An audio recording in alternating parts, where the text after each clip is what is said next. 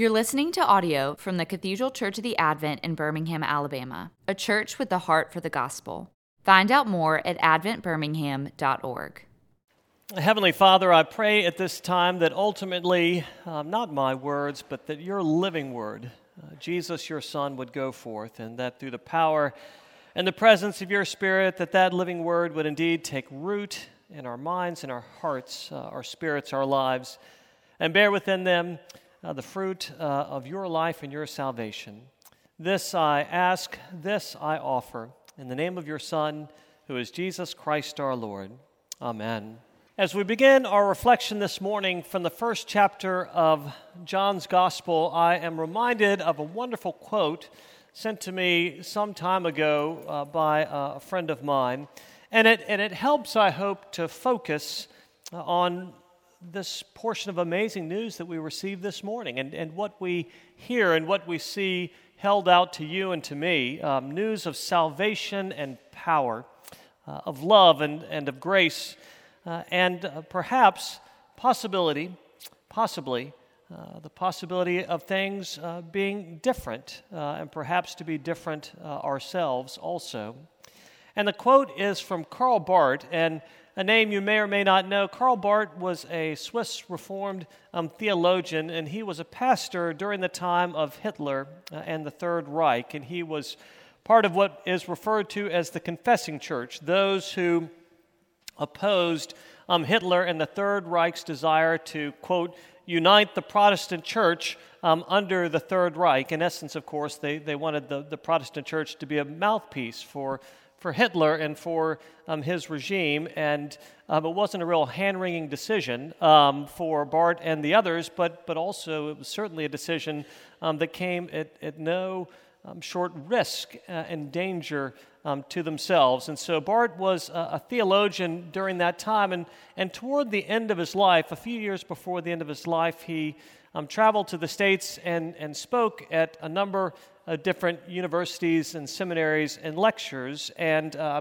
I'm getting to the quote, uh, I promise. But the, uh, the, the portion of the quote that I'm going to read to you is in the question and answer section as he delivered lectures at the Princeton Theological Seminary, the Warfield Lectures. And in 1962, following his um, lecture to the students during the Q&A, one student asked him this question. What one thing, sir, would you tell a young pastor today, if you were asked, is necessary in this day and age to pastor a church? And his response is this Aha, so big a question. That is the whole question of theology, you see. I should say, I hope that during your studies you have visited yourself earnestly with the message of the Old and the New Testament and not only of this message, but also of the object and the subject of this message. And I would ask you are you trained to visit not only yourself now, but a congregation with what you have learned out of the Bible and of church history and dogmatics and so on, having to say something, having to say that thing? And then the other question Are you willing now to deal with humanity as it is? Humanity in this 20th century, with all of its passions, sufferings, errors, and so on, do you like them, these people? Not only the good Christians, but do you like people as they are? People in their weaknesses. Do you like them? Do you love them?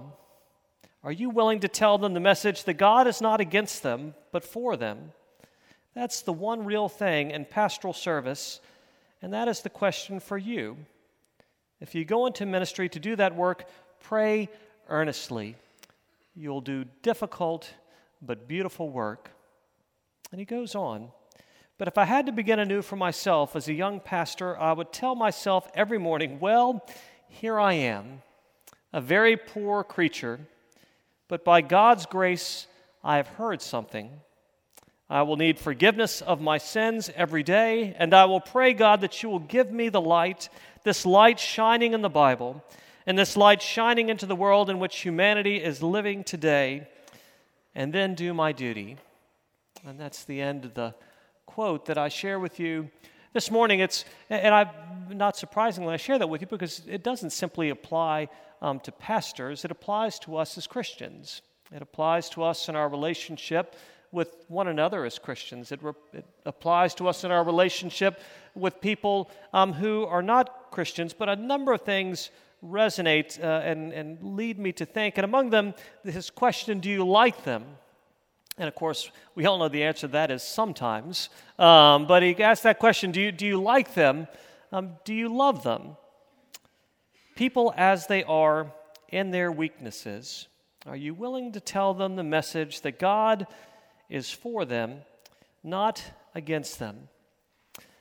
And I would think, uh, and I propose this to you, I, I ask this of you this morning as we reflect together on the good news held out to us in John's gospel. Is that a question that you sometimes wonder yourself? Uh, does God love me? Does God love me? Is God for me? And I think we all um, know the answer, and we answer in the affirmative to say, well, well of course. Um, but do you sometimes wrestle? Do you sometimes wonder?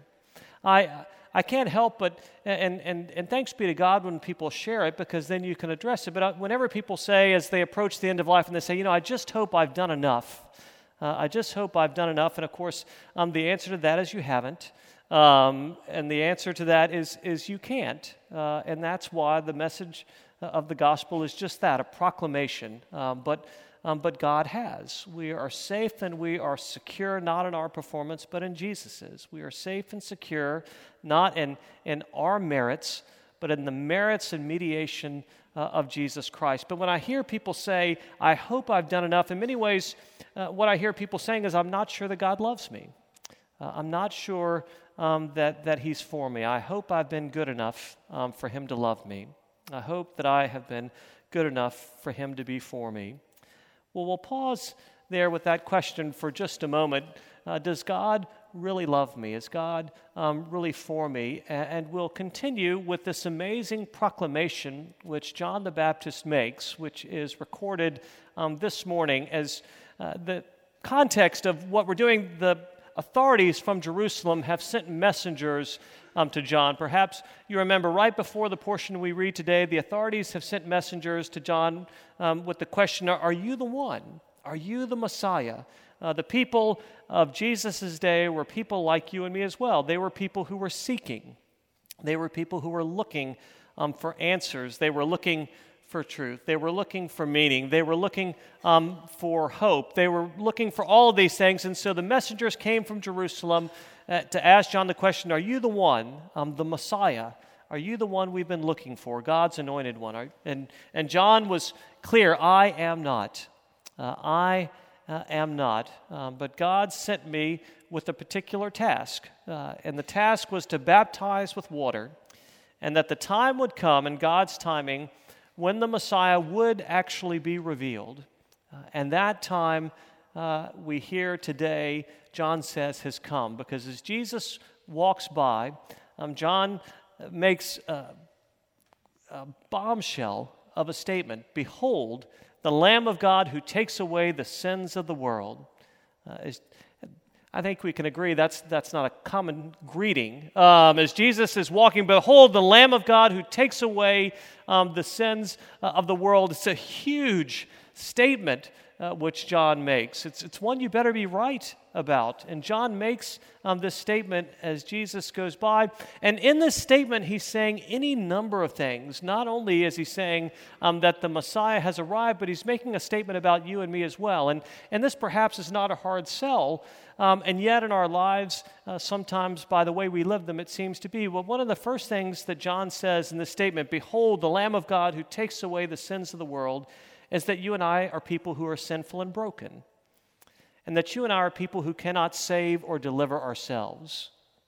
He makes quite clear that, that Jesus um, is the one who will take away um, the sins of the world. It's not you and me that can remove our sins from ourselves. It's not you and me who can save ourselves. It's not you and me um, who can reform and change our lives. We need someone from outside of ourselves to come into the world to accomplish what we cannot. And this statement is first uh, a recognition that we are people in need of saving. and that Jesus is, in fact, the Lamb of God. Uh, he is the one who has come to accomplish that. And that, that statement, the Lamb of God, of course, you and I have a lot of time in between that statement and now to think about that, to process that, to understand um, what that means. But not surprisingly, the people of Jesus' day, as they heard this message of the Messiah, as they heard this message of the Lamb of God, they were left to contend with what type of lamb is this? Is this a sacrificial lamb? Is this um, a, a, warrior lamb? Who is this lamb? What is this lamb like? How um, will God um, deliver us?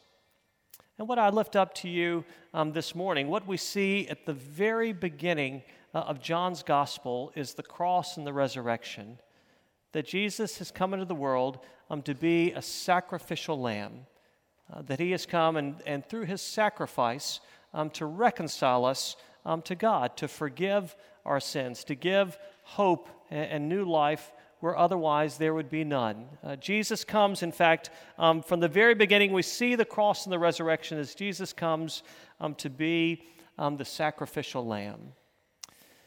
And we ask the question well, how, um, how does he uh, how does he do this? How does John know? And John actually um, tells us. He says God gave him, um, I was going to say clear directions. They were clear directions, but a lot of details were omitted. Um, and John goes and he baptizes, but the word is given to John this is how you'll know.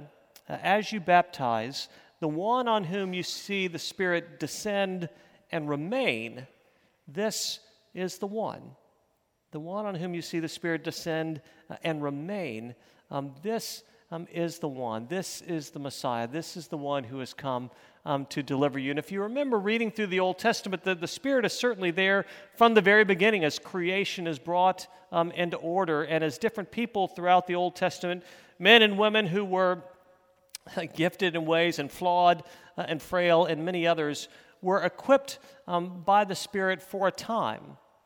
They were equipped for a time and they were equipped um, for a task. And uh, along the lines of, of the saying that God does not call the equipped, but He equips the called. Uh, the Spirit rested upon them for a particular time and for a particular task, but now we see the Spirit coming to dwell and, and, to rest upon Jesus. And, and at the beginning of John's Gospel as well, John makes clear that this gift of the Holy Spirit given to Jesus through Jesus will be given to you and to me as well. And that Spirit will rest upon you, and that Spirit will rest um, within us. From the very beginning of the gospel, John says, In the beginning was the Word, and the Word was with God, but he talks about that through him, not only has light shined in the darkness that the darkness cannot overcome, um, but also that through him, God gives us the right to become his children, his sons um, and his daughters. Children not born uh, of the will of man, but children um, who are born of God. This incredible message um, that goes out to us uh, to say that God uh, not only loves us, but he doesn't love us in a vague way, he loves us in a specific way. And the specificity by which his love is made known to us is by his coming into the world to be the Lamb of God. Through his willing sacrifice, um, you and I are made his sons um, and his daughters. Uh, and the Spirit uh, is given to us not in a way which is partial and not in a way which is temporary, but in a way that remains and, and in a way which sustains us. And as the, as the gospel goes on, we hear that um, once again Jesus passes John, and John again says these words, and some of John's followers begin to go out um, to Jesus. Uh, and of course, we hear that Andrew goes uh, and finds his brother um, Simon Peter, um, who, when he is brought to Jesus, we see that Jesus already knows him. And Jesus not already knows him uh, from his past and what he is at the present, but also um, Jesus knows him in what he will become um, through God's grace uh, and through God's power. Uh, Peter, uh, if you remember, if you read through, Peter's, you know, his, um, his, his, his CV has gaps. Um, there's some really strong um, points, but there's some definite gaps um, in there as well. And yet, it's, it's God's grace um, that will work um, through him. It's God's grace that will make him um, his own. It's God's grace who will not only reveal in the lives of Peter, but to hold out to you and to me as well that phenomenal message to say, uh, Does God love us? Is God really for us? Yes. And we know that not in a vague way, but we know that specifically through his cross and through his resurrection, that he's come, in fact, to be um, the Lamb of God who takes away the sins of the world, who makes you and I his sons and daughters. And then um, that last question um, I leave you with, which is posed um, to Peter uh, and the others as they come to Jesus. And of course, it's, it's another one of those big, it's existential Sunday. Um, it's another one of those big questions as Jesus asks them that question What do you seek? And naturally, I ask you that question this morning What do you seek? Why are you, um, why are you here today? What is it that you, in those quiet moments, what is it that you look for? What is it um, that you long for? And not surprisingly, uh, I imagine you look for uh, a lot of the vain things that charm us most uh, in the words uh, of the hymn, and, and, I'm, and I'm right there with you. Um, but when you get beyond that, what do you really long for? Is it security? Uh, is it hope? Uh, is it love? is it certainty? I think we long for those things, and you and I are given those things. We're given them not because of uh, what we've accomplished uh, or, or who we are, but because of the fact that not only do we seek God, but one thing that's made unmistakable in this gospel placed before us this morning and in the life and the ministry of Jesus, we hear um, not that we're seeking God, but that God seeks us.